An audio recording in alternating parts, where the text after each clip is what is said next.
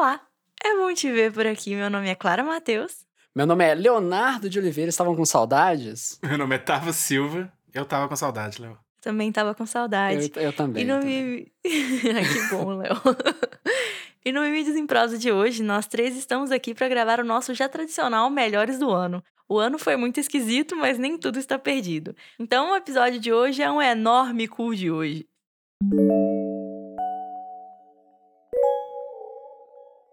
Antes de tudo, eu queria dizer que esse podcast ele só é possível graças aos maravilhosos apoiadores da nossa campanha de financiamento coletivo no Catarse. Se você quer que a gente faça novos episódios, quem sabe até uma frequência maior, que o Mídias deixe de ser quinzenal e passe a ser semanal, quem sabe, considere apoiar a gente no catarse.me barra mimimídias. A gente tem categorias a partir de R$ reais e é uma ajuda muito importante para o nosso trabalho. Então é isso. Hoje aqui a gente tá para falar dos melhores, as coisas que mais tocaram com os nossos coraçõezinhos. São critérios super objetivos. As coisas que a gente falar aqui que são melhores é porque elas são as melhores de verdade e não está aberto à discordância, porque o Mimídias é um programa de rádio muito democrático. e é isso então.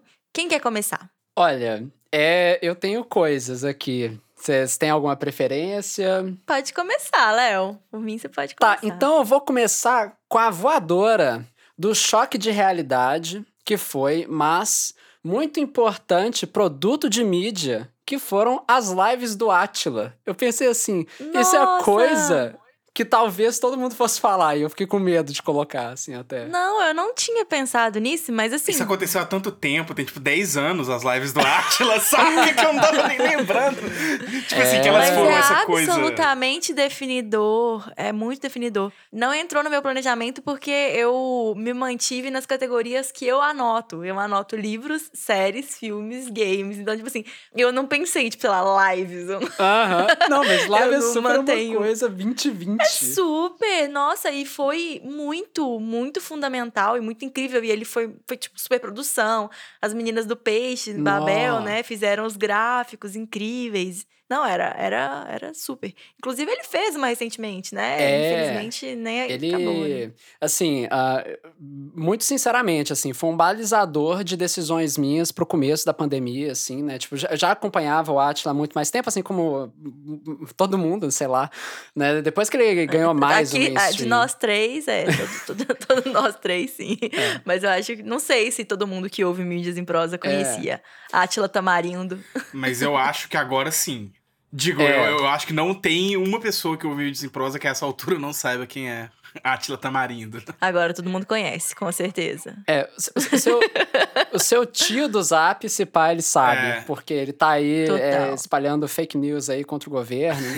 É, eu falei assim, nem, nem, nem que o seu tio odeie o Atila, ele conhece. né? É, exatamente. Mas assim, é serião mesmo, assim. Foi é, ah, um, um ponto balizador para eu conversar com o pessoal daqui de casa sobre quais medidas adotar. A gente é, foi muito bom enquanto também. Eu falei das lives, mas eu vou falar então sobre o projeto de comunicação do Atila para a pandemia, assim. E aí eu vou incluir nisso também o Telegram dele, que tinha várias pílulas super compartilháveis, assim, facinha de mandar pra galera que tá espalhando é, notícia errada, assim, não é nem mal intencionada, não, é só errada mesmo.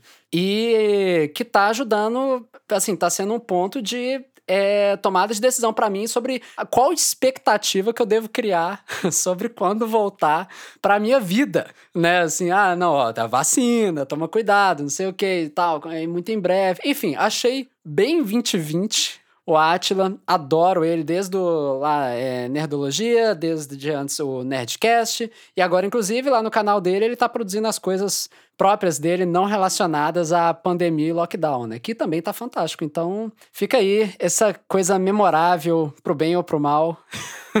Portador de más notícias, mas notícias necessárias. Total, total. Eu tenho uma, umas minhas indicações, ela é bem primeira temporada da pandemia também. Vamos falar mais da. Porque eu tenho uma coisa pra falar sobre o Atila ainda. Tipo, antes da gente migrar Ah, não, de- então fale, de- de fale. tema, é. Não, é, eu achei que o assunto estava encerrado.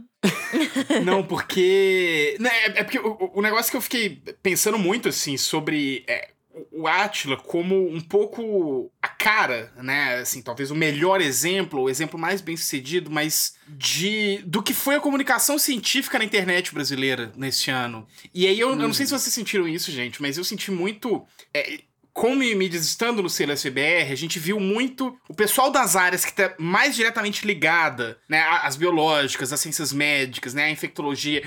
Então o pessoal que tava talvez na linha de frente da tava e tá na linha de frente da comunicação e, e, e da disputa, né, é contra a desinformação ao longo dessa pandemia e tal. A impressão que eu tive é que, tipo, o SVBR, ele era uma ferramenta que ela tava pronta esperando para esse momento, assim.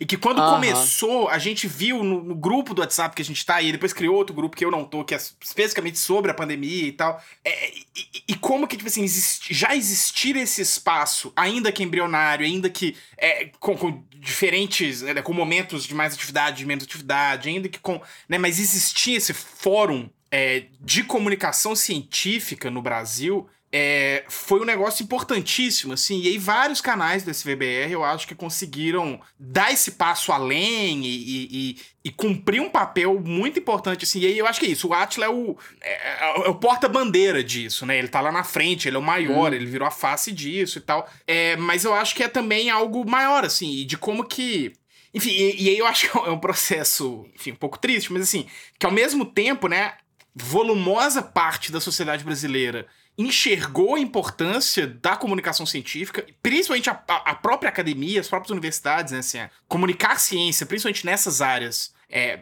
onde a Covid é um, é um tópico de, de, discussão e de investigação, né? Comunicar a ciência virou algo. virou uma importância, né, para uma boa parte do Brasil, e isso se tornou uma compreensão. E para outra parte, obviamente, eles descobriram que existe essa coisa chamada comunicação científica e descobriram um novo alvo e alguns novos alvos para eles atacarem, né? Mas. É, enfim, paciência.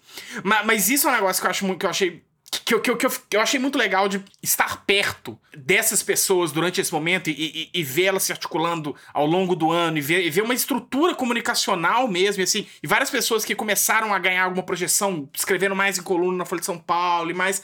É, ver esse pessoal ganhando espaço, sabe? E, e a importância deles ganharem espaço.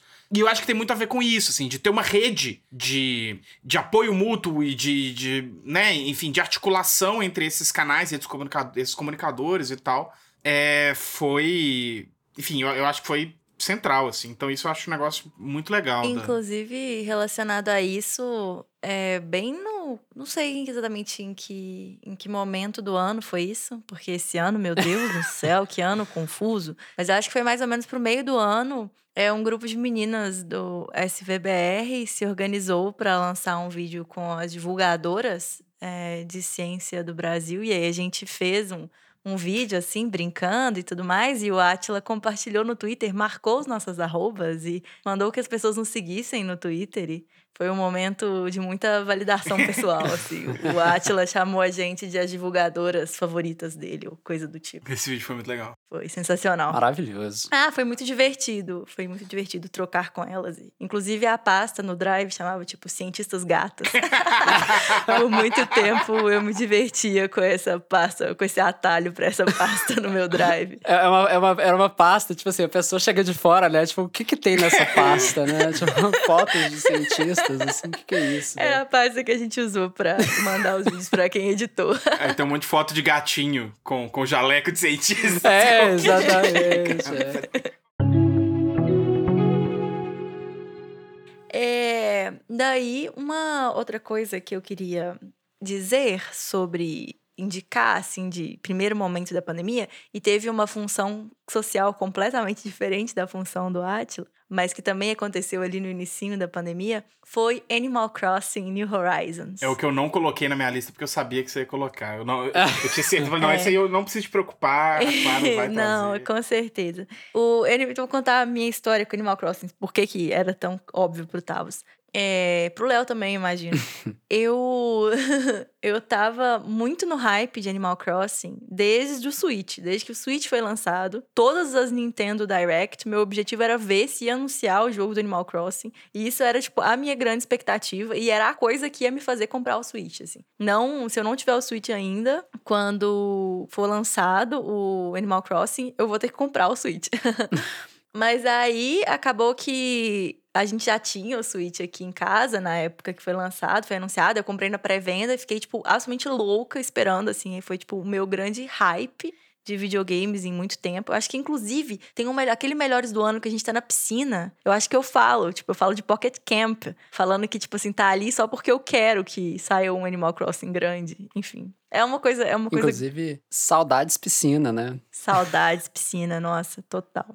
Mas aí, o que aconteceu? Eu fiquei nesse hype louco, né? E comprei pré-venda. E que aconteceu? E aqui em casa, acho que meio que foi cada, cada um entrou em quarentena, mais ou menos uma época. Mas a gente entrou em quarentena no dia 17 de março. E foi logo quando a UFMG adiou as aulas, né? E eu tava dando aula. E aí, o Animal Crossing, foi, e a data de lançamento é 20 de março. Foi tipo assim, três dias. E na minha cabeça, inclusive, era tipo assim, gente, isso tá, tipo, muito conveniente. Eu, tipo, vou parar de dar aula agora no lançamento Animal Crossing. e era, tipo, não era que ia ser remoto, eu simplesmente ia parar de dar aula. Tipo, eu fiquei, tipo assim. É claro que a graça durou muito pouco tempo, né? Ficar em casa se tornou chato muito rapidamente.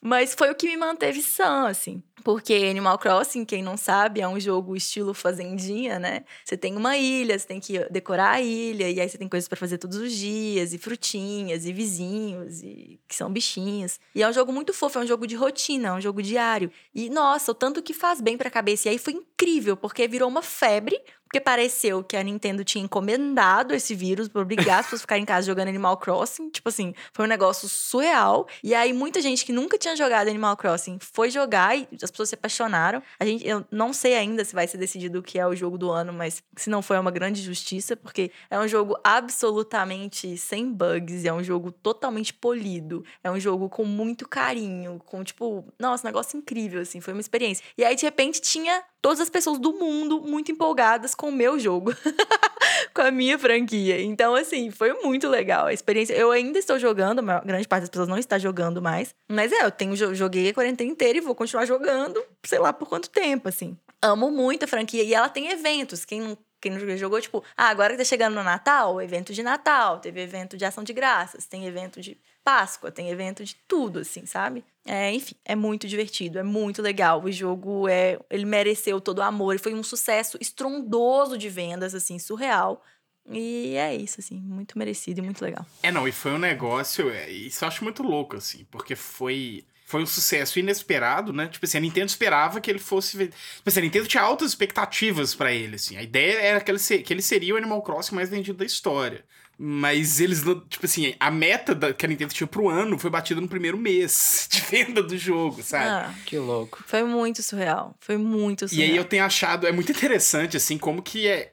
E eu não sei se você sentiu isso, claro, mas como que parece que a estratégia comercial da Nintendo pro ano, pro ano fiscal todo, e aí o marketing e, e os planejamentos pivotou pra caralho pra Animal Crossing. E Animal Crossing, de repente, virou carro-chefe da Nintendo. Foi muito assim, é. doido. E, e, as atualizações, várias já estavam programadas, mas outras foram sendo né, pensadas ao longo do ano. E a forma de lançar a, as atualizações, e acho que tudo isso tem, diz muito respeito ao, ao, ao sucesso inesperado, né? Não sim. me parece que a Nintendo ia ter esse grau de cuidado a posterior. Ela teria, sim, como tem de costume. Ah, não, eu acho que teria. Mas eu acho que, de... eu acho que talvez...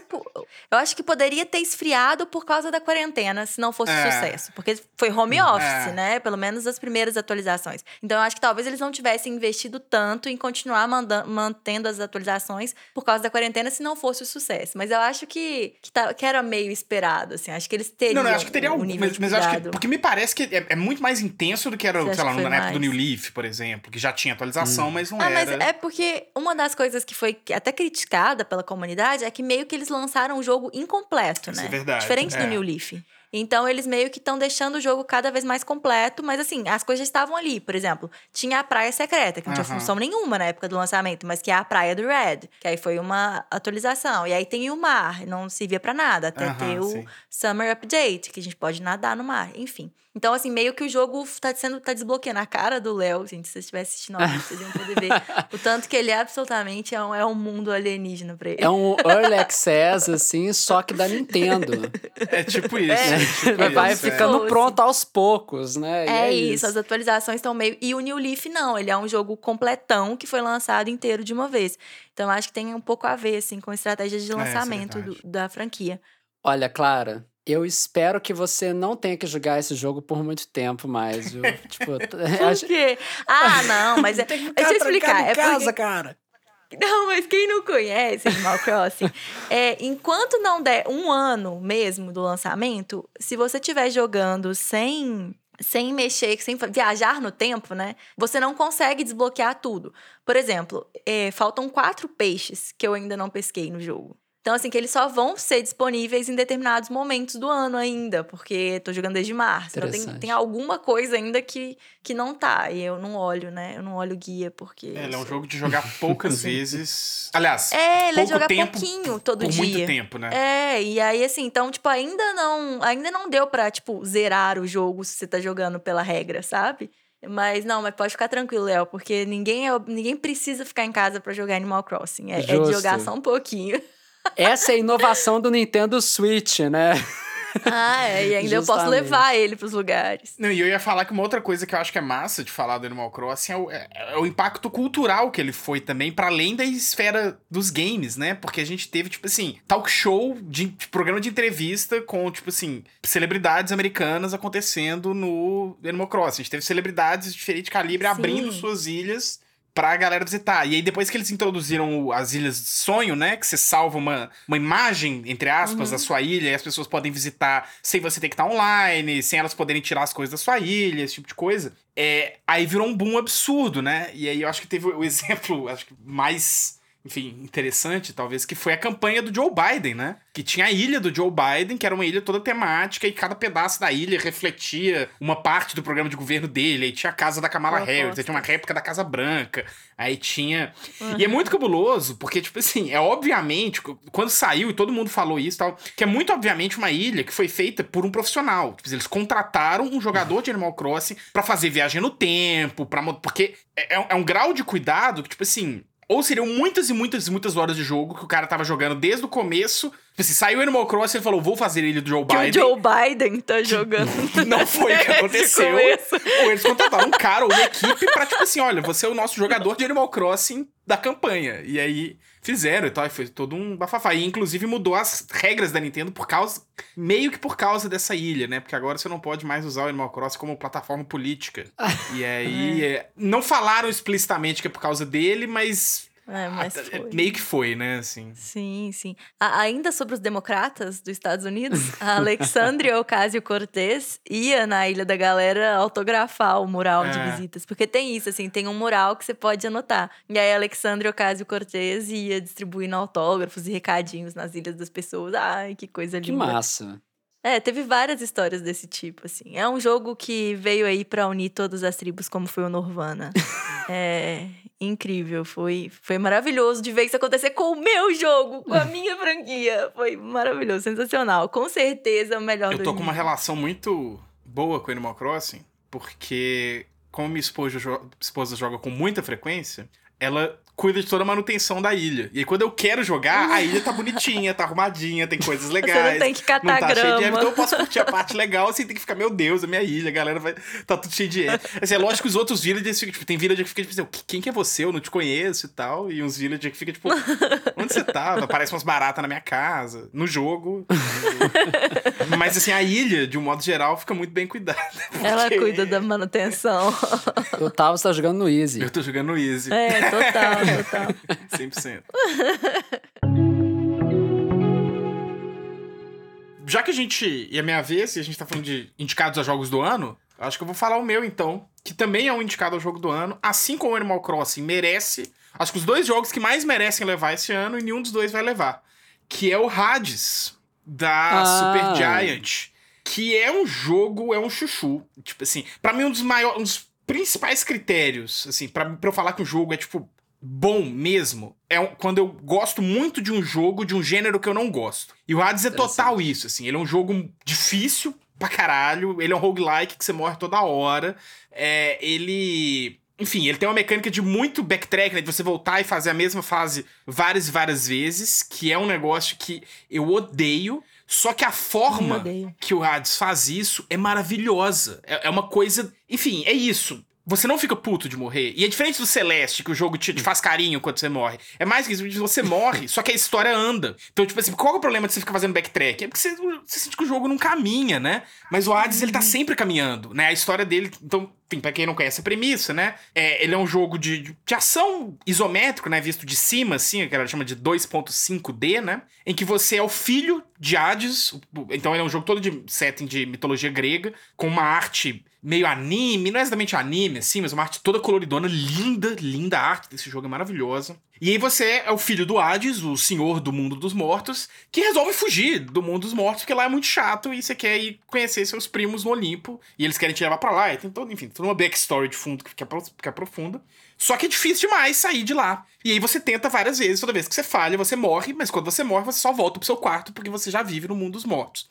Só que tem um elenco de personagens tirados da mitologia grega e, e, e da, da literatura grega, que são personagens fascinantes, e a relação entre os personagens, então, tipo assim, você luta contra alguns inimigos que eles só tem que te impedir de sair, porque é o trabalho deles, eles trabalham pro seu pai, que é o Hades, que não, você não pode sair de lá. Mas depois que você morre e você volta pra parte de paz do jogo, você conversa com a galera e o cara fala: Não, não, dessa vez você me matou, né? Ah, não, na próxima eu vou te pegar. Ah, não, não, cansei de apanhar de você e tal. E aí você vai construindo hum. relações. E aí, tipo assim, você, você tem, tem um índice de amizade, né? Então tem, tem mecânica social no jogo tal. E é muito um jogo sobre relações difíceis com pais, né? Com pai, com figura paterna em específico, assim, né? E é sobre. E é isso, assim, é sobre o que, é o amor paterno, o que, é essa figura. É, e, e, é um jogo que, que, que, aborda essas questões muito complicadas e muito, né? O que, é um, um relacionamento tóxico numa família, o que é. De uma forma, tipo, lúdica, assim, em certa medida, de uma forma o tão leve quanto pode ser, ou pesada na medida certa, sabe? Assim, é. E é legal demais de jogar, é super gostoso a mecânica e tal. E eu acho que isso talvez é o mais importante e o que eu acho, que, assim, que é o mais louvável, né? E porque a gente tá falando de jogos do ano e que tanto Animal Crossing quanto Hades não vão levar, enquanto o que vai levar. Ah, Animal Crossing vai levar sim, tá? Por causa do sucesso comercial que foi. Porque provavelmente o que vai levar, assim, 90% de chance na minha leitura, é o Last of Us 2, né? E se não é, for ele, vai ser o Ghost of. Tsushima é. ou Final Fantasy VII. Todos os jogos que seguem aquela mesma lógica de criação de games, de hiperexploração, de 20 horas de trabalho por dia, de crunch time, é, de equipes gigantescas, de galera que entra e sai, de, né, enfim. Essa lógica destrutiva e hiperexploradora dentro dos games que, que, que é isso, vamos fazer, né, torturar desenvolvedores o máximo possível pra gente ter 200 horas de gráfico hiperrealista, blá, blá, blá, blá. E o Hades, e aí eu tem, tem inclusive um, um, artigo que saiu, um artigo, assim, um, uma matéria, acho que foi na Polygon, muito interessante, acho que foi do Jason Schreier, que saiu sobre o, o Hades e sobre a Supergiant, que é a empresa que fez o Hades, que também fez Bastion, que fez Transistor. Que eles falam que, tipo assim, a lógica deles é trocar o crunch time, e aí é muito. Acho que pra gente do mídias isso faz muito sentido, né? Que como a galera como que vocês mantêm esse parâmetro de qualidade? Como vocês, a gente trocou o crunch time pelas férias obrigatórias todo mundo é obrigado a tirar uhum. férias uma vez por ano. E se a pessoa não tira, ela tem, ela tem que tirar, ela tem que sair. A gente lida com as casas o tempo inteiro, a gente tá falando pros outros, para de pegar tarefa demais, isso aqui vai ser muito, você quer mesmo fazer isso, você tem tempo para fazer. E, e, e, aí tem toda uma cultura que eles construíram dentro da empresa, é uma empresa pequena, hoje eles têm 17 pessoas, né? Começaram com 3, na época do Bastion, isso em 2009, foram crescendo aos poucos e tal, e é lógico que é uma lógica que, enfim, Talvez não seja plenamente escalonável para grandes equipes de 300, 500, 800 pessoas, mas o que eu acho que o Hades me faz pensar é talvez a gente não precisa de games feitos por equipes de 300, 500, 800 pessoas numa lógica industrial fabril massacrante, quando o que para mim é o jogo do ano foi feito por 17 pessoas com férias, com respeitando o tempo um do outro e, e, e se permitindo experimentar e se permitindo né, descobrir uma linguagem. E, e, é isso, e fizeram um jogo fabuloso, assim, fabuloso tal. Então eu acho que, que é. Eu queria. Eu não acho que Hades vai ensinar essa lição pra indústria, porque se fosse o Bastion já teria ensinado 10 anos atrás, mas eu acho que é a lição que o Hades tem a ensinar, assim. Não acho que a indústria vai aprender, mas. Então eu acho que é muito legal exaltar o Hades também por causa disso. Pelo, não só pelo que ele é, mas pelo como ele é feito, assim. Muito legal. Eu bem tenho, legal. eu tenho horror a, a, jogos hack and slash. Léo, você vai eu, amar Hades, velho. Você não jogou, né? Não, não joguei. É, é, é, o jogo que eu falei assim: será que eu deveria ter jogado? Você vai amar. Não, jogue. Você vai amar. não, você eu tenho tá certeza que você vai gostar. Uhum. Mesmo. Tenho certeza que você vai okay. gostar. Assim. A Clara, não sei, porque, enfim, não, eu acho que não é o estilo do jogo. Eu acho que ela pode. Tipo assim, eu acho que se você gostou de Dandara, não é que é parecido. Mas é que, tipo assim, se Dandara não é um grau de, de velocidade, de ação, de que te atrapalha, que te incomoda, que te. O, o Hades também não é, assim. Não, eu acho que você tem muito. Eu, eu, eu- você tem certeza que.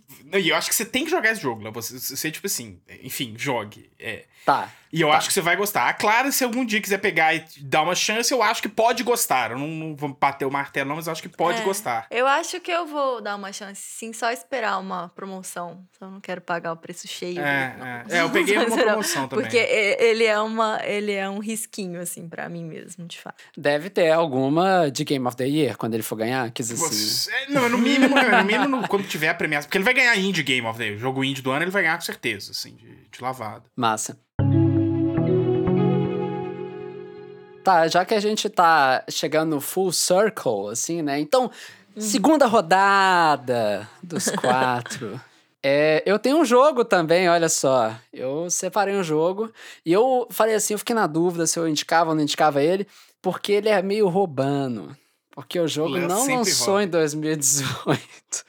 Em, em Ô, gente, 2020, desculpa. no caso. 2018? Ó, ele não foi. é, então eu já entreguei. Ele, ele foi lançado em 2018, mas em 2020. Ah, roubou total, roubou completamente. É, não, mas, mas vocês vão entender, eu acho que vocês vão Ele concordar. saiu pra inclusive. mobile em 2020, Léo. Dá essa desculpa, eu já sei qual jogo. Aí, que é. ó, saiu pra mobile em 2020, que é Among Us, gente. Ah, jogo tá. jogo de, quaren- de quarentena aí, ó, que inclusive o que foi parte central da campanha do Boulos, que eles assim, né? É o Roda Viva e o Com Among Us, assim, são as duas. né? É, pau a pau, pau a pau, com Normose e tal, assim, achei. E Com uma Felipe galera de Neto, peso. né? Teve com o Felipe Neto. Ele teve alguns Among Us, é. É, É, com verdade. Felipe Neto. Mas por que Among Us? Isso eu, eu até fiquei pensando assim, isso aqui merecia um episódio, mas vai estar tão velho quando sair um episódio que nem faz sentido mais, Ah. assim. É, sei lá. Mas é porque é uma, uma peça, assim. Um vídeo sobre pra- É, Isso ué. tá acontecendo Dá ainda, pra fazer, que é não, isso, é. Não, e se o vídeo é legal, faz Tá. o vídeo. Verdade. Ah, beleza. É, É, porque ele, ele é uma, uma peça de design fantástica, assim. ah, em certa, assim, tem muitas coisas para melhorar. Inclusive, foram melhorando ao, ao longo do, do processo, assim. Mas o que, que eu acho muito interessante é porque é, sempre começou a quarentena, né? Aí, pá, vou sair com a galera virtualmente, né? E aí sempre ficava aquele espaço chato, né? Tipo, é, o papo um para um na quarentena, né? Nessa coisa da, da videoconferência, ela- ele rola, assim, rola bacana.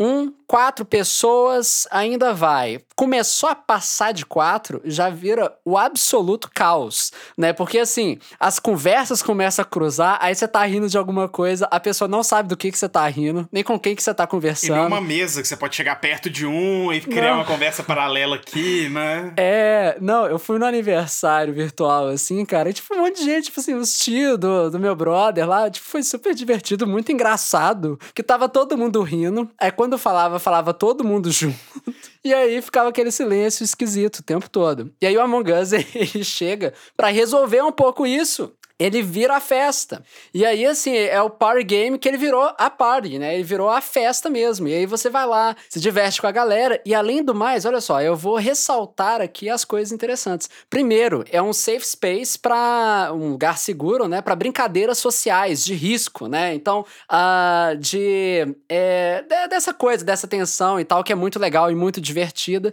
E os jogos dele, né? Então, dentro do Among Us, para quem não jogou, tá debaixo de uma pedra, né? Existe uma pessoa aí que é o traidor ou traidora, né? E Impostor. aí, que está. O impostor, boa, obrigado. Que tem que matar a galera, é isso. Um ou dois, né? Varia, assim. E aí, a tripulação, né? Que são os inocentes, ah, tem que fazer as tarefas lá da nave, ou, sei lá, do planeta que você tiver aterrissado e tudo mais. E aí, essas tarefas, elas partem de um princípio é, muito bacana de design que chama affordance, né? Que é tipo assim, eu vou antecipar a sua ação te dando uma dica intuitiva sobre como executar aquela tarefa. Não existe instrução de tarefa. Uma porta com mau affordance é aquela que você empurra sendo que era para você puxar. É péssimo. E aí uma porta com bom affordance é aquela que você consegue... Você não tem que pensar, você só faz a, a, a ação. E o Among Us consegue fazer isso, assim, maravilhosamente bem. A minha crítica para ele é uma crítica de acessibilidade, na verdade, né? Porque tem uma questão muito séria motora, né? Que tem que ter uma destreza,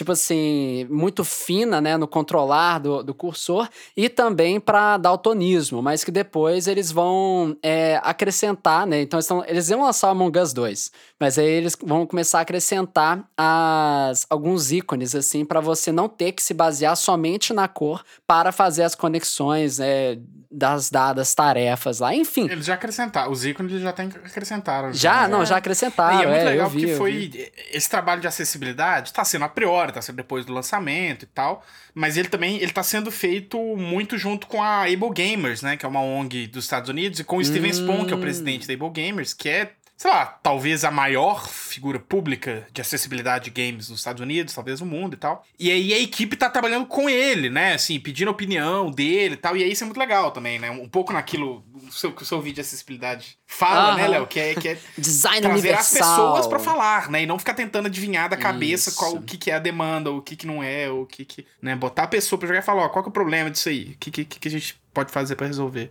Então isso é muito massa. Poxa, que sucesso. Eu, eu não, não sabia, não Ah. sabia, real, assim, que, que tinha tido essa consultoria, assim, ou sei lá, né, é, testes de usabilidade, acessibilidade com as pessoas. Acho muito legal. Mas enfim, jogo fantástico, velho, assim, e joguei com pessoas que eu não jogava nada, e que nem saí, pessoas que, inclusive, odeiam jogos, mas que foi esse momento de socia sociabilização durante a quarentena aí, que ficou faltando. A minha temática é quarentena, gente, mentira, era só esses dois mesmo, o Atila e o Among Us. Tem uma. Eu, eu acho que tem uma coisa de. Ele tem um, um efeito um pouco o que foi o Wii, na época que o Wii lançou, de videogame Sim. para quem não joga videogame. Sabe, assim? E, e eu senti que ele. É. Assim, eu, é isso. Eu, eu também vi pessoas que, tipo assim. Pessoas que não jogaram nem o Wii, assim. Que não tem. Jogando do Among Us, assim. Sabe por quê? Porque é no celular e tá todo mundo querendo é, aglomerar e não É. pode. É. Assim, né? é, tem gente que tá indo, mas não pode. não gente. deveria estar. Né? não deveria, por favor. Faça o favor a você e à comunidade, se possível. E também foi um fenômeno de. De lives, né? Assim, o Among Us teve um tempo ali que foi o jogo É. de. Ainda tá rolando muito, né? Eu fui pensar, o Rap Falando tá fazendo live com vários rappers brasileiros, tem tipo semanas, tá. assim, são muito engraçadas. Tá, então o meu segundo indicado do ano é Hamilton, o filme. Porque o musical Hamilton da, Hamilton da Broadway, ele foi filmado e foi lançado como filme agora em 2020, em junho, do Lin-Manuel Mir- Miranda, né? Que é uma OST que eu já sabia muito de cor, antes mesmo de poder assistir o, o filme. E, assim, dessas filmagens de, de musical, ela é, tipo, tão incrível quanto poderia ser. Na verdade, eu me surpreendi, porque é bem maravilhosa. E, pra mim, é talvez, eu acho que a peça de audiovisual do ano, assim. Hamilton é, não é desse ano, mas o filme é. Então, que coisa linda. Teve uma grande polêmica que quando chegou a Disney Plus no Brasil, tinha muita gente esperando para poder assistir Hamilton e veio sem legenda em português. É, e saiu até como se fosse uma proposta É, eles tinham falado que era artística, intenção como se- este- que era, que era ideia, né? É, era a ideia que Hamilton é intraduzível, ou Ah! coisa desse tipo. Mas Ah, tá. logo caiu, né, a, a, a, a Que ideia errada, mano. máscara dessa ideia tosca. É, o próprio Lin-Manuel Miranda falou que não tem nada Pediu disso. desculpa, né? É, pediu desculpa, falou que tava em planos e tudo mais. É porque parece que o Hamilton, na verdade, ele ia ser lançado em filme em 2021. Mas por causa da quarentena que antecipou, sabe? O lançamento pra Provavelmente 2020. porque como não, não tinha mais na Broadway, o ano fiscal deles estava contando com ingressos que de Uau. repente eles não podiam contar mais, né? Talvez. Que interessante. Mas, aí, mas é porque lançou no Disney Plus, né? E aí. Mas estão trabalhando com isso. Inclusive, o Lin-Manuel Miranda escreveu em português, falando, sabendo que estava com esse problema, falando que estão, que, é- que está, que é- estão trabalhando nessa legenda para sair tanto em português quanto em espanhol, porque Lin-Manuel Miranda é também uma pessoa filha de imigrantes, né? Enfim, não faz menor sentido. Menor sentido. Eu, eu, eu acho que isso é tipo assim, ah, vamos jogar essa historinha aqui, a galera engole, Oh, né? É, Nossa, desculpinha fala sério. 100%. Não, eu, tipo, pensa, se fosse Finnegan's Wake. É, eu ia falar, sabe? não, eu, eu, eu, daí você ia falar, velho, Finnegan's Wake foi traduzido pro português. A desculpa do é intraduzível não sabe? existe. Você pode falar, ah, não, as tra- pelo toda tradução vai ser imperfeita, mas tudo bem, toda tradução de tudo é imperfeita. É, não, É. e não é, sabe? Vocês assistiram? Alguns de vocês têm alguma familiaridade com Hamilton? Eu ia falar isso primeiro pra você explique o que que é Hamilton. é, eu tô. Eu ia fazer. Que bom, Tavos. Então, é porque eu ia ser total orelha também. Eu, eu só sei que é uma coisa grande, Hamilton. Não, eu sei o que é. Acabou aí o meu conhecimento, entendeu? Assim, casa... Oi, gente. O cartaz Oi, eu sei gente. também que é uma Como estrela assim? e tem uma pessoa em Como pé assim? em cima da estrela dourada, assim, com fundo preto, bonito, assim também. Meu Deus do céu. Tá. Alexander Eu, eu, Hamilton. eu, você tem noção? Eu nem sabia que o autor era vivo. Ele é vivo? Quê? Ele é vivão. Eu não sei de nada. Eu tô Como muito. Eu tô por assim? fora. Tão assim, Não, Você agressivo. como apareceu no Peraí. documentário do Walter Mercado. Abraçado com ele. Ah, total, é. É, não, o Lin-Manuel Miranda, ele tá vivo e produzindo, ele é uma pessoa muito jovem. É, Hamilton, quem foi? Alexander Hamilton é uma figura histórica dos Estados Unidos, que ele foi o primeiro, é o primeiro secretário do Tesouro norte-americano. Hum, E a história dele é uma história muito, que tem muito a ver com o tempo em que a gente está vivendo, no sentido de que ele era uma, uma pessoa que estava ali lutando por ideais e por um Estados Unidos que fosse mais igualitário. E aí, assim, é uma peça que tem uma pegada, uma discussão social e racial muito grande, o que é engrandecido pelo fato de que ela tem um laço muito forte com a cultura hip hop no geral. Então, a OST tem muito, tem muito de rap, né? Tem muita, tem muita música que, que é de rap, mas é também musical de Broadway, né? É um diálogo, não é puramente um CD de rap. Não é nada disso. É um diálogo, é um gênero híbrido.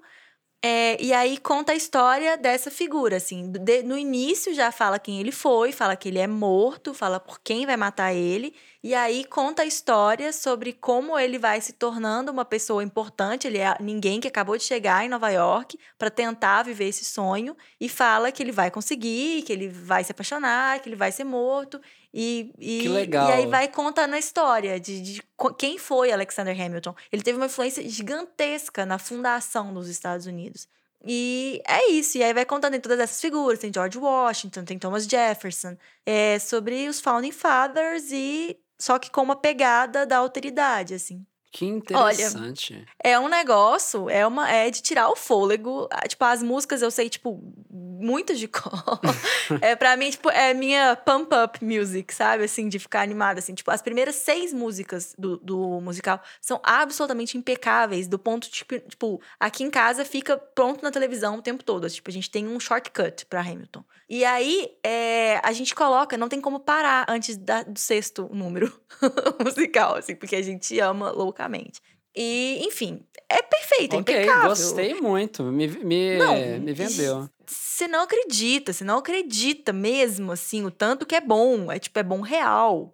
É, é incrível, as atuações são maravilhosas e a- eles cantam todos muito maravilhosamente bem. Eu acho, assim, que muito dificilmente o Lin-Manuel Miranda vai fazer alguma coisa tão boa, tão ou perto de Hamilton. Então, assim, é, ele tá vivo, mas... que, que mas Vivo e Mas jovem, ele- você falou, né? é vivo e Vivo, jovem, mas jovem jamais já se superará. cumpriu. É, eu acho que ele também não espera superar, não, porque foi, assim, um negócio fora de sério. É muito incrível, muito incrível. E vem aí, eu vou falar de Hamilton no Mídias. Tem boa, um- boa. Among tem Us e uma Hamilton. coisa a dizer. É, tenho, uma- tenho É. coisas a dizer.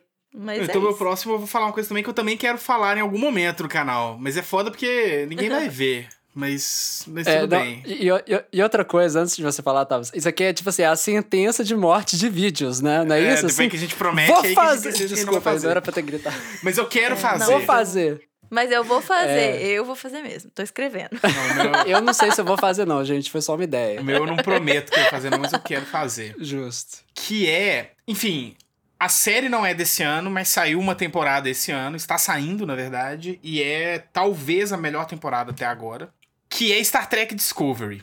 E eu tô muito triste porque existem duas franquias das décadas de 60 e 70 com Star no nome que estão tendo séries lançando temporadas esse ano. E a melhor delas ninguém tá prestando atenção, que é Star Trek Discovery.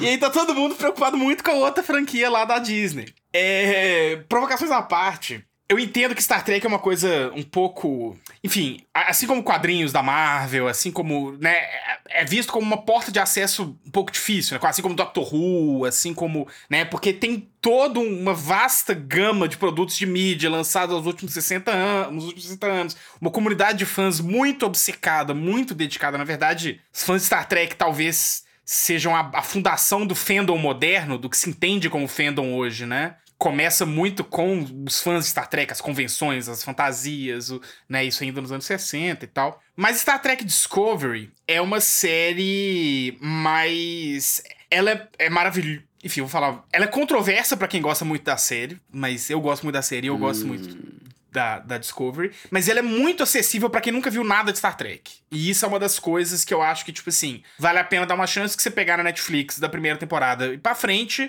você acompanha tranquilamente, assim, vai ter uma coisa ou outra você vai falar, ah, mas quem, quem que é esse povo aqui? Mas é a própria série, vai explicando e vai completando as lacunas, e você não precisa de, né? É, mas tem. Por que, que eu acho Star Trek Discovery tão maravilhoso, assim? E aí, enfim, eu vou ter. Eu vou tentar não dar muito spoiler, é, mas alguns temas que a, que a, que a, que a série traz, eu preciso de falar para justificar por que ela é tão assim, né? Mas Star Trek, a franquia Star Trek, né? Ela é uma utopia. Ela é uma narrativa de utopia. Ela é um futuro da humanidade, da nossa humanidade, não é um universo alternativo, não é? Né? A partir do século 24, é, em que é uma em que a humanidade consegue conquistar, chegar ao espaço só que é uma chegada ao espaço que não é no modelo colonizatório que a gente normalmente pensa em narrativas espaciais, né? É no modelo diplomático de cooperação entre povos, né? Então tem essa a Federação Galáctica, que é que, que os humanos fazem parte junto com outras raças, que é basicamente essa grande ideia que a gente tem às vezes na Terra e eles jogam isso para a galáxia, de um, um grande mundo em que todos os conflitos eles existem, mas se você tem um, um compromisso, se você tem, primeiro, uma sociedade pós-escassez, então Star Trek é uma sociedade que não existe dinheiro mais, né? Uma sociedade, enfim, em termos marxistas, é uma sociedade é, pós-escassez, né? Pós-capitalista, não é uma. E, e Gene Roddenberry era uma, que é, que é o criador do Star Trek, era uma figura anticapitalista, ele era, se reivindicava socialista e tal. Em que todas as disputas internacionais vão sempre e intergalácticas, né? A federação, que é essa entidade, ela vai sempre primar pela saída diplomática e multiculturalista, e de respeito à diferença, de integração e de e muito por isso, historicamente, Star Trek sempre teve um papel muito um posicionamento político muito firme, né? E aí tem todas as anedotas. O primeiro beijo interracial da TV americana aconteceu em Star Trek. Uma das primeiras, dos primeiros grandes atores, né, da TV americana sair do armário como gay foi em Star Trek, que era o George Takei, né, que hoje é, enfim, uma puta figura, né, do, do, das celebridades LGBT estadunidenses. Hoje ele é um velhinho, né, enfim. E tem... Então é uma, uma franquia que, apesar de alguns fãs, enfim, meio que não entendem a própria franquia, ela tem um histórico de alinhamento com, com uma política progressista, né? Só que é sempre uma narrativa muito otimista, né? A, a, a federação é, é, esse, é, quase esse estágio final da humanidade em que, tipo assim, os conflitos existem, mas existe essa coisa chamada federação que consegue operar e resolver esses conflitos sem ter que torar tudo, explodir e dar muita merda. E mesmo quando dá muita merda, no fim das contas, o que resolve é a diplomacia, é a cooperação, é a multiculturalidade, é a diversidade e tal. O Star Trek Discovery, por que, que muitos fãs da série odiaram? Porque na primeira temporada, ela se passa durante uma guerra, que ela existe no Lord Star Trek, mas que nunca tinha tido nada grande, nenhuma série, um filme que se passasse nessa guerra, né? E aí o que a Federação faz nessa guerra, ela comete crimes de guerra, ela tem espiões que, que né, de, de, de, Black Ops, ela tem, né? Ela faz várias coisas condenáveis. E aí a pessoa falou, ó, oh, destruíram Star Trek, não é isso que a Federação diz respeito. Olha o que vocês fizeram com a Federação, vocês acabaram com aquele sonho utopista e fizeram mais uma narrativa pessimista como todas as outras ficção científica do mundo e tal. Não sei se a direção da série mudou a ideia ou se a ideia era essa desde o começo, talvez a gente nunca vai saber. Mas a partir da segunda temporada isso muda muito. E é porque a guerra acaba na primeira temporada e outras coisas acontecem nas temporadas seguintes, a segunda e a terceira. E aí por que que eu gosto tanto? Por que que eu gosto tanto? Por que que é tão importante assim? Por que que eu acho essa série de Star Trek tão assim maravilhosa, Discover, né, em relação é, a outras? Porque enquanto Star Trek em geral é sobre como pode ser um mundo ideal, como pode ser um mundo de cooperação, de solidariedade, de Star Trek Discovery é um como esse mundo pode ser perdido em um segundo, como é um trabalho constante para manter esse mundo e como, apesar de tudo, esse mundo é possível de ser construído. Então, Discovery é muito sobre como construir essa utopia. E aí, pra 2020, eu choro em todos os episódios. Eu choro em. Sai toda sexta-feira episódio, sexta-feira eu assisto e choro 100% dos episódios de Discovery. Porque é muito isso, é sobre, tipo assim. Todos os episódios você termina pensando, caralho, é difícil, mas é possível sabe? E aí uma série que consegue ter essa potência política, e aí com um elenco extremamente diverso, é, essa última temporada tem a melhor caracterização, mais fascinante de não binariedade de gênero, né, que eu já vi na televisão, uma coisa linda, puríssima, maravilhosa, enfim, tudo muito maravilhoso, muito maravilhoso, e é a série que tá me chacoalhando assim esse ano. E se você gosta de ficção científica, de um modo geral, mas nunca viu nada de Star Trek, tá? Dá uma chance pra Star Trek Discovery, que vale muito a pena. Se a primeira temporada você ficar meio assim, vai até a segunda, porque vale. E a terceira tá, nossa, choro atrás de choro, assim. Maravilhoso, maravilhoso. Tem que começar da primeira? A Discovery, sim. Mas, assim, são tipo 10 episódios por temporada, tá? Terceira, tipo assim, não é um negócio Exausto. Eu tenho um relacionamento muito problemático com séries. Na hora que eu penso o tempo que tem que investir, cara, meu Deus. Mas achei legal o zaço, velho. Eu Nossa. tô muito por fora. E, assim, muito bem produzida. A direção, design da série tá sensacional. As, as roupas, as naves, assim. Tudo muito legal, assim. Muito bem modernizado, enfim. Fiel ao espírito original, mas ao mesmo tempo nada datado, uhum. enfim, muito legal. Eu muito tenho legal. Uma boa, um bom segmento, claro. Você quer. Ah, então vai. É, é série também? É série também e pega um pouco dessa vibe meio. Eu não sei, assim, na verdade. Eu não sou tão familiarizado Perfeito. com. Vai que eu também. A minha última também vai ser uma série, então. Ai, ó, que sucesso. Parece que a gente combinou. Parece. a minha última é, é mais ou menos você. Tá. É, na verdade, assim, que passa de um universo fantástico, assim, que tem essa, esse, esse imaginário, assim, muito interessante, que é Lovecraft Country. Que é muito difícil de uma série me fisgar. Eu, te, eu morro de preguiça de série hoje causa disso, justamente, mas aí eu dei sorte que o quê? Começou agora. Uhum. né? Super recente. Mas a parte que é legal dela, assim, é, é mais sobre. Quem viu lá o vídeo sobre anjos, né? E o horror Lovecraftiano, assim, que uh, saiu lá no canal já tem um mês aí, mais ou menos. Uh, vamos datar, né? Dezembro de 2020. Não, mentira. É, outubro de, de, de 20, é. outubro de 20. É, não que isso seja relevante quando saiu, mas que vai justamente assim virar de ponta cabeça uma série de é, estereótipos e construções culturais que são colocadas pe pelo Lovecraft, né? Se você lê os contos do Lovecraft, eu li muito pouco, né? Eu li alguns artigos sobre ele mesmo, eu li o Call of Cthulhu e tal, e é uma coisa estereotipada, exotizada e que coloca sempre tudo aquilo que não é homem branco ocidental como o outro, né? E um outro sempre meio demoníaco, assim, do além e uma coisa a se temer, assim. E é uma construção que não é só da posição já terrível do autor, né? Porque para a própria época ele já era considerado uma pessoa problemática, assim como na leitura do, do, da obra você sente isso também. E aí, essa, essa série vai, vai virar isso de ponta cabeça, assim, né?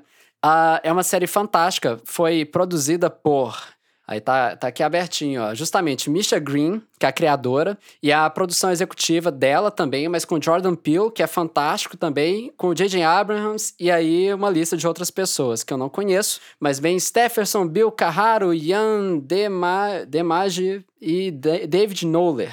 Enfim, mas fantástico, fantástico, fantástico. Recomendo. É, para quem gosta de filmes de terror, é legalzinho, mas não é super terror. Então, se você não gosta, vai ser uma coisa mais light, assim, sabe? Divertidinho e tal, super descontraído, recomendo demais. Lovecraft Country, muito bacana. Tá na HBO Go. Eu ia falar que é. é... Bem legal mesmo. Porque é isso, né? Lovecraft não é um autor bom, né? Você para pra ler os livros dele, tipo assim, ele não, ele não escreve, não, é uma escrita, mas é ah, um não. mundo, é... um lore, tipo assim, é, é, um imaginário muito interessante. Não, calma, calma, calma, Carlos. É um autor bom, sim. Ele não é um dos melhores, Nossa, ele não é, é brilhante, não. ele não é um mestre do estilo, nada disso. Agora, dizer que não é bom, acho que você Nossa. forçou, sabe? Tipo, não, é do, não é o melhor da você época acha, dele. Tipo, você gosta de fé. ler Lovecraft?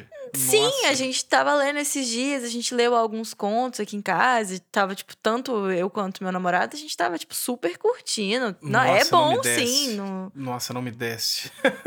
ah, não, não, não, eu, tipo, não é um mestre do estilo, de fato, mas que, que é bom, é uma escrita extremamente decente.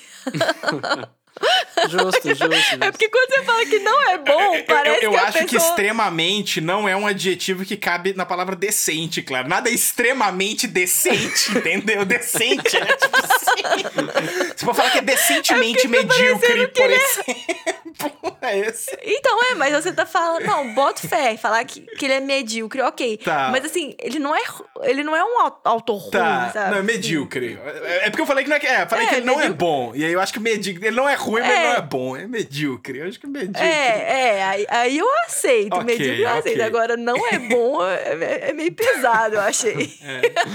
Mas é porque eu digo assim, o cara é racista Não, e é medíocre, entendeu? Muito boas. isso aí- as coisas vão se, vão se acumulando, isso é só, entendeu? Mas é isso, mas ele cria um mundo, ele cria uma, uma estética e tal, que é um negócio que. que É, e- o que eu falo, o que eu mais gosto de Lovecraft são as, são as coisas Lovecraftianas, que, que já saíram É, dele. e, aí- e eu acho que é isso, Lovecraft Country é talvez o exemplo perfeito disso, de como É. você consegue fazer uma coisa muito massa a partir. E é, e é ótimo, assim, porque tem uma estrutura meio de conto também, que são coisas muito fantásticas, completamente desconexas muitas vezes, mas que funciona ali. E é visualmente, isso é uma coisa que é, eu esqueço de falar, né? Mas é visualmente muito engajante, é linda a produção, muito bem feito, assim. É, enfim, assim, é muito bom, muito bom. Boto fé. É, então, a minha recomendação, minha última recomendação, ela é justamente perfeita para pessoas como o Léo, que tem preguiça de séries com muitas temporadas, porque é uma minissérie. É uma série de uma temporada só. E é, assim, que coisinha linda que é essa série. Que coisa maravilhosa que é. Assim, coisinha linda até fica parecendo que é uma, uma coisa pequena, mas ela é, tipo, potência, assim. É, que é Little Fires Everywhere. É uma adaptação, o livro traduzido para o português é Pequenos Incêndios por Toda Parte. E é uma série da Hulu, só que ela tá na Amazon Prime aqui no Brasil. Hum. E, gente, nossa, como. É, eu tava, falando de chorar em Star Trek Discovery, eu chorei, mas eu chorei, eu chorei de, de morrer, assim. Porque é uma série sobre. que lida com duas famílias, assim, são sobre duas mulheres, é, personagens principais. Que são a Kerry Washington, que interpreta uma delas, que é uma mulher numa condição social é, bem difícil, assim. E a outra mulher é a Reese Witherspoon, que é uma super dondoca, super bem de vida, assim. Que é uma mulher branca e loira, né? E a Kerry Washington é uma mulher negra. E aí é sobre a maternidade dessas duas mulheres. A forma como essas duas mulheres se relacionam com as próprias filhas e a filha da outra.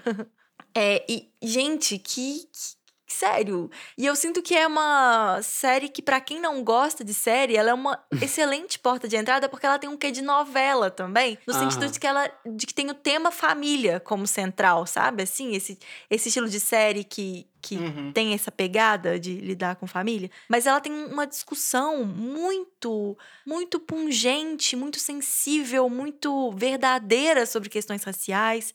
E, nossa, é muito emocionante, é muito tocante, é muito profundo. Nossa, é muito. Ficou, sabe, uma marca, assim, em mim. E é uma adaptação de um livro que eu não li. Mas tem muita gente que fala que a série é melhor, olha só. Ó, ela é uma. então, já ela é uma dessas que. Sacanagem, sacanagem. Como é que é aquilo do Choque de Cultura? Eu vi a série pra não ter que ler o Mas- livro, né? É, É, não, mas. Não, na verdade, assim, porque como essa série tem essas. Du... O que eu acho de mais maravilhoso nessa série, mais pungente, são exatamente as atuações dessas duas mulheres, sabe? A Carrie Washington e a Reese Witherspoon, a forma como elas se relacionam. Eu fico pensando que qualquer li... que o livro não tem elas, né? então não me animou, não. E o final da série, a única coisa que eu acho que não é perfeita nela é o finalzinho, assim. O final. Eu queria, queria poder mudar umas coisinhas, assim, que eu acho que ia ficar melhor. Eu acho, acho o final um pouco forçado. Mas, assim, vale a pena, porque é uma jornada muito maravilhosa e muito emocionante. é contemporâneo, assim, a, a- a- o contexto? Ah, ela tem uma questão. Como é que é? Deixa eu tentar lembrar. Eu acho que ela brinca de não sei. Eu acho que talvez tem isso, assim. Tipo, que ela não finca o pé em, em nenhuma, em nenhuma historicidade, mas é, é como se fosse contemporâneo mesmo. Ou passado recente, sei lá. É, é, uma coisa assim. Legal, legal. Eu assisti no meio do ano. Então, é uma série que ela não tá tão clara assim na minha cabeça, não, sobre a questão da historicidade. Mas não é uma.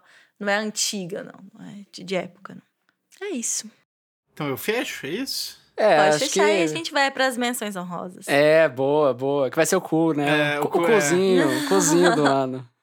O... Então a minha, na verdade, são três em uma. É porque. Ah, ah, lá Não, vem, lá vem, né? Nossa! Vou fechar aqui. Mas é porque é uma coisa que está dentro de outra que está dentro de uma maior.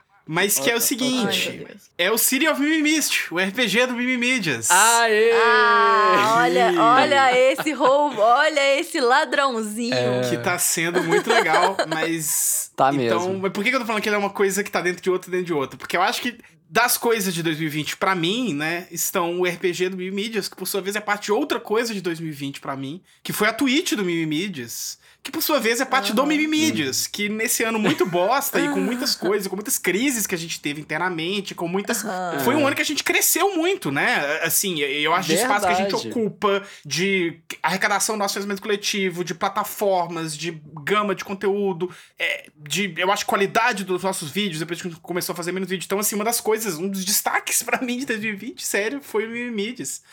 Mas, dentro Ai, disso, Tavo. o RPG do Mimimídias é um negócio que tá sendo um pouco um...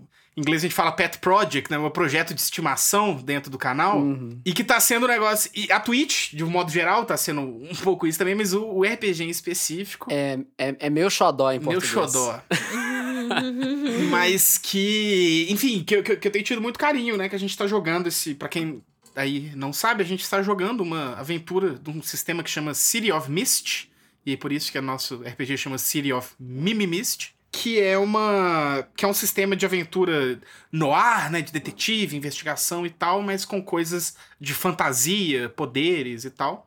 E aí eu estou mestrando uma campanha que eu estou escrevendo junto com o meu amigo, Clério de Melo, e estão jogando a campanha a Clara, o Léo, o Júlio Vitor e o Isaac Ness, né? Que são dois dos nossos vizinhos mais queridos. E a gente jogou já três sessões, e a ideia é que a gente vai continuar aí ano que vem, né? Acho que por 2020 a gente fechou. Mas tá sendo muito legal e tá sendo. Enfim, pra mim, assim, pessoalmente, né? Eu, eu tô achando muito legal, porque eu gosto muito de mestrar RPG, e, enfim. E eu tenho. E é engraçado que eu e o Clélio, a gente conversou muito sobre isso quando a gente, enfim, nosso processo de trabalhar junto, né? Que já há um tempo a gente falava, vamos escrever alguma coisa junto e tal, porque nós dois somos meio escritores frustrados, assim, que escreve os trem e larga e tal. E nós dois tínhamos o mesmo bloqueio com escrever ficção. Nenhum de nós dois sentia que a gente. Né? E a gente falava, vamos tentar escrever junto um dia, e isso nunca aconteceu. Mas aí quando eu comecei a falar do, mimimi, do, do RPG, eu comecei a conversar com ele, ele começou a dar ideias, e de repente ele tava dentro comigo e escrevendo. E um dia eu parei e falei, ô Clélio, aquilo que a gente falava que a gente queria fazer, de escrever um negócio junto e tal, de ficção e não sei o quê, a gente tá fazendo, né? Está acontecendo, é o City of Mimimist. E tá sendo muito legal, assim, tá sendo uma das coisas. Ah, enfim, tá sendo uma das coisas mais legais do Mimimídias pra mim nesse, nesse segundo semestre, assim, eu tô me divertindo muito. Então tá sendo um dos meus pontos fortes de 2020. Inclusive, assim, ó, dá ainda elogiar ainda menções. É. Que menção rosa, não é o termo certo. Mas elogiar as trilhas sonoras ainda durante o jogo, cara, que muda tudo, né? Assim, pra É, gente que é enquanto jogador, porque te coloca na vibe assim pesado, né? Você fica lá mesmo. E pra espectador, assim, né? Porque eu já vi outras mesas, assim, e às vezes cansa. Sabe, mas eu acho que a trilha dá uma dinâmica, assim, pra coisa que é, é de outra dimensão, assim. Aí, Tavos, além de mestre, é o que, DJ? Não, dia de sessão eu tenho. Eu, eu, eu monto. Vocês não têm noção como meu computador fica, assim. Tem, tipo, Nossa mil janelas, post-it pregado pra todo lado, um monte de cartela na mesa, tipo assim. É, enfim, é operação massa. de guerra. Chat com o Clélio o tempo inteiro. Ele, ele é o cara na cadeira do cara na cadeira, sabe? Tipo assim. É, mas e aí a Twitch do Mimimídias, né? Que, que é essa plataforma que a gente estreou de vez esse ano, assim. E eu acho que foi uma surpresa muito positiva, né? A gente teve números muito muito bons, assim, e tem sido uma plataforma. Enfim, eu tenho gostado muito de fazer lives. Não vou falar lá, né? Eu vou falar aqui, porque nós estamos gravando esse podcast aqui, assim como todos os últimos podcasts foram Sim. gravados aqui. É, então, mesmo assim, se, se você não tem costume de ver a Twitch e tal, dá uma chance. Assim, segue a gente no Twitter, vê os horários. Vai lá um dia que a gente vai na live, assiste uma, assiste outra. Tem várias pessoas que começaram, né, que, que conheciam a gente de outras plataformas e falaram, começaram a frequentar a Twitch para acompanhar a gente, aí acharam outros canais que gostavam. A Twitch tem essa coisa de ser plataforma de games, né? Mas eles, a, a própria plataforma e a pandemia, acho que tem tudo a ver com isso, né? O boom das lives fez a Twitch ter uma Uhum. estratégia mais agressiva de querer ser o canal de lives, né? E, e mais do que o YouTube, enfim. E tem sido muito legal, assim, eu tenho gostado bastante. Total. Então é um dos pontos Real, fortes tá pra mim de 2020, a, a É. nossa Twitch. É um espaço pra conversar com, com a galera, né? Assim, criar essa, essa. É um momento de troca, né? Isso é muito massa mesmo, assim. É surreal. Eu acho que fora o Discord, é o contato mais direto que a gente tem com o público. Assim, Não, que, é que você mais certeza. sente que você tá. Muito diferente do YouTube, É. assim, mas você sente que você tá conversando, diferente do YouTube, com pessoas, seres humanos, de carne Não e osso, você não sente. só um robô, não só um algoritmo, não só, né? E efetivamente você tá É, conversando. não, no YouTube você também tá, as mas você não sente que você tá, É, ok, entendeu? outro- Assim, ok, Na Twitch você aham, sente é, que você tá, sim. assim, é. É mais, é mais concreto, né? Que é uma pessoa do outro lado da tela que tá te ouvindo, que É. tá conversando, que tem. Enfim. E agora vamos para as menções honrosas, então? Rapidinho. Vamos, por mim. Tá, deixa eu. Eu tenho uma. Só. Ok. Eu tenho. na- Eu tinha, na verdade, várias. Não, gente, é uma menção honrosa de cada É um. uma? As menções honrosas no sentido que são três, porque nós somos três pessoas. Hum. Tá, então pera, pera. uma rapidão. menção honrosa. Vai, tá, você já tá Então, a pronto. minha é um disco, como eu não falo. Acho que nenhum de nós falou de música, ah, né? Meu também é um disco. Meu também é um disco. Eu ia falar, eu tava em dúvida se eu deixava. O que que eu deixava de menção honrosa. Acabei deixando. O É, vocês mesmo a falarem falar antes que vai lá que vocês recomendam o que eu quero recomendar e eu consigo lançar minha outra menção. É, honrosa. eu acho que eu não vou. É, Ah. eu acho que- Enfim, Eu também acho que não tem chance. a minha não. menção honrosa é o disco No Dawn for Men, do Feminazgul, que é uma banda de anarco black metal feminista. É um duo de duas meninas da Carolina do Norte, nos Estados Unidos, de black metal misândrico pra caralho. E é um som. Tipo assim. Enfim, black metal pra quem não ouve é tudo igual, mas pra quem ouve, é um black metal muito bom, muito bem produzido, muito cuidadoso. E são duas. E, e black metal é um gênero cheio de nazista, bizarro, um monte de gente escrota. E são duas meninas maravilhosas, sensacionais politicamente, com postura. Quando você vê elas falando, enfim, fora das músicas, né? São pessoas extremamente é, lúcidas e ponderadas e com posicionamentos muito legais. E, enfim, é uma banda maravilhosa. O primeiro disco delas tinha uma demo lançada antes, é o primeiro disco full delas que saiu esse ano. É No Dawn for Men, né? Seria Nenhuma Aurora para os Homens. Do Feminazgo, que, pra quem não entende, é um trocadilho entre a expressão feminazi e os Nazgûl do Senhor dos Anéis, né? Que são os, os espectros do anel lá, os cavaleiros negros do Senhor dos Anéis. Então, Feminazgûl Eu achei. é a minha, minha menção A honrosa. frase de definição. A frase de definição é ótima, né? Tipo, como é, como é que é? Fala de novo. aí. Anarco black metal feminista. Misândrico. Caraca, Tem velho. um pouquinho de, sa- de satanismo também. É, eu acho que eu preciso emendar, porque além do meu ser um disco também, é, é tipo assim, é tão parecido, sabe? Os gêneros musicais. O, o, o, pra vocês terem noção, o disco que eu vou recomendar, a Wikipédia caracteriza ele como um álbum de reggaeton alternativo. Então, ok, legal, legal. o Mimimídias tem recomendações para todos os tipos. Quem tá, quem tá ligado aí, possivelmente já entendeu que estou falando do segundo álbum de Caliuches, que é Sin Miedo del Amor e Outros Demônios. E é um álbum maravilhoso. A Caliuches é uma colombiana que é a primeira vez que ela faz um álbum, porque ela mudou para os Estados Unidos novinha, mas é a primeira vez que ela faz um álbum em espanhol. E, gente, que presente aos ouvidos é esse álbum. Ele é agora mais perto do final do ano, então pode ser empolgação, porque tá perto do lançamento? Pode ser, mas eu acho difícil, porque, assim, já é, eu acho, o álbum que eu mais ouvi em 2020. E estou apaixonada por esse novo álbum da Caliuches e recomendo fortemente, assim, é uma coisa de outro planeta. Então eu acho que combina você colocar numa playlist é o Feminazgo e a Caliuches, assim, ó, intercalado, que aí você grita e baila. Tem mais alguma coisa pra nossa playlist, Léo? É, pois é, eu, eu, eu queria recomendar um jogo, mas eu vou ah, recomendar pode ir. Não, vai. Eu quero não, os vai dois, posso falar os vai, dois? Vai no jogo. Vocês deixam? Ai, Jesus amado. Eu- Pode. eu vou, então vai faz- ser duas frases gente tá- curtas. Tá. Só porque a gente tá fazendo uma me playlist. ferrei, né? Duas frases curtas. Como é que. Já gastei uma, como é que eu faço com a outra? Já gastou a outra. Acabou, acabou! Não! Não, vai ficar sem, né? É, tá, a primeira é um disco, então. É, disco é ótimo, né? Um álbum. Ah, também é. Pra adicionar aí a playlist, que é Crianças Selvagens, de Hot Oreia, Rap Belo Horizontino. Fantástico! Tem várias é, collabs lá dentro, assim, e muitas delas são samplers, né, na verdade. Mas que é sensacional, assim, é, é muito bom. Tem problemas, mas que é, é muito bom, assim. Tem estado na vitrola com frequência.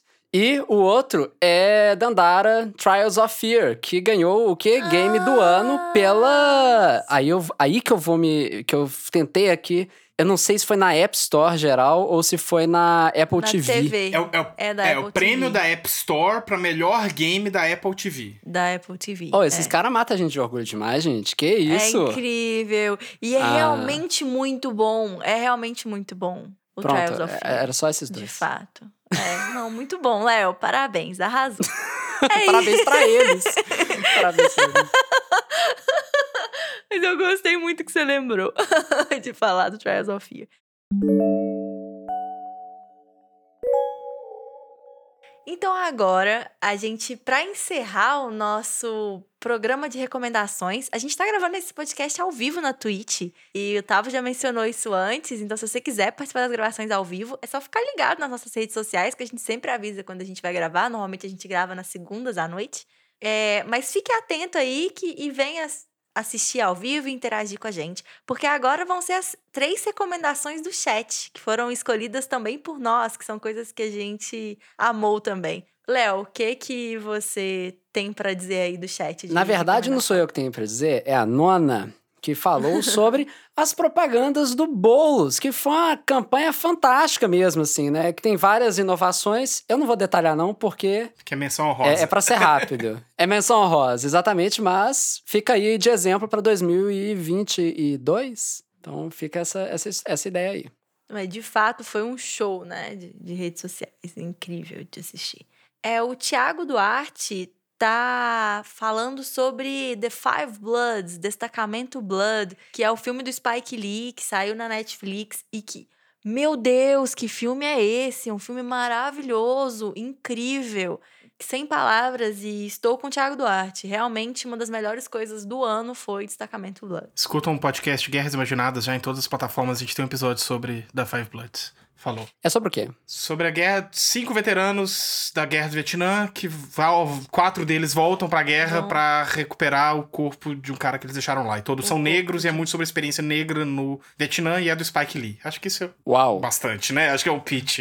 É sobre isso, assim, sobre o que a guerra faz com as pessoas depois, sabe? O que é esse relacionamento que fica, assim, de ter lutado na guerra perto de alguém e sobre o que que os Estados Unidos fez com a população negra durante o Vietnã, sabe? Como, como é que os Estados Unidos usou das pessoas negras como bala de canhão, basicamente, na guerra do E é Vietnã. o melhor. É e é o filme estadunidense sobre a guerra do Vietnã que melhor captura a perspectiva vietnamita do conflito. Não é que ela captura por completo, não é que ela.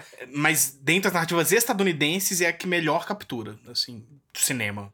É, e a O minha. Tav- Se o Tavos disse, se o Tavos disse, Não, eu é acredito. anima- mas filme é animal. É, absolutamente. é. Não, é, jabás à parte, ouça o podcast que eu fiz com Guerras Imaginadas, que é o podcast meu núcleo de estudo sobre da falando, porque a gente destrincha muito, assim, tem várias coisas legais a ser dito sobre o Hum. filme. E, enfim, é, foi bem legal, assim.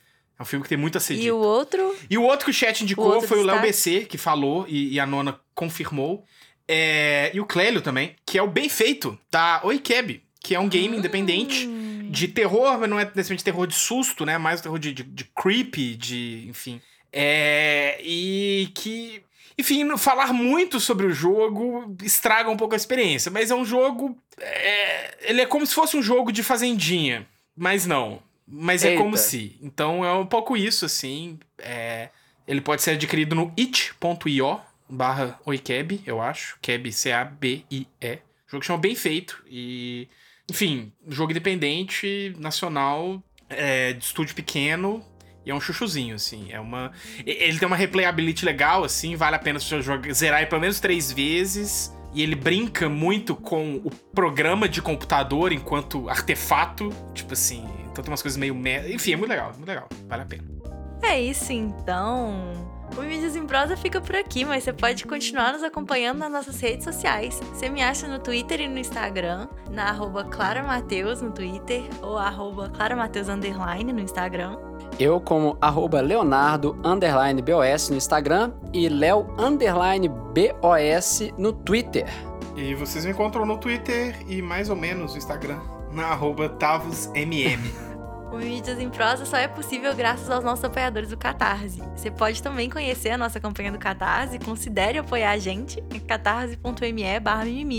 O Mídias em Prosa é editado pelo incrível Tony Koshima. Se você gostou desse programa, não esquece de seguir, de favoritar, deixar um comentário. Se estiver ouvindo no Spotify, segue. No Spotify é seguir. Então, se estiver ouvindo no Spotify, segue o nosso programa. Mas se for no iTunes, por exemplo, no podcast da Apple, dá cinco estrelas, interage de qualquer forma, dá uma olhadinha aí e interaja com o nosso podcast na sua plataforma. E caso você queira entrar em contato conosco, mande pra gente uma mensagem no Twitter, no arroba canal Mimimídias. Caso você ainda não conheça o nosso canal no YouTube, acesse youtube.com barra Mimimídias. O Mimimídias em Prosa fica por aqui. Tchau! Tchau! Falou!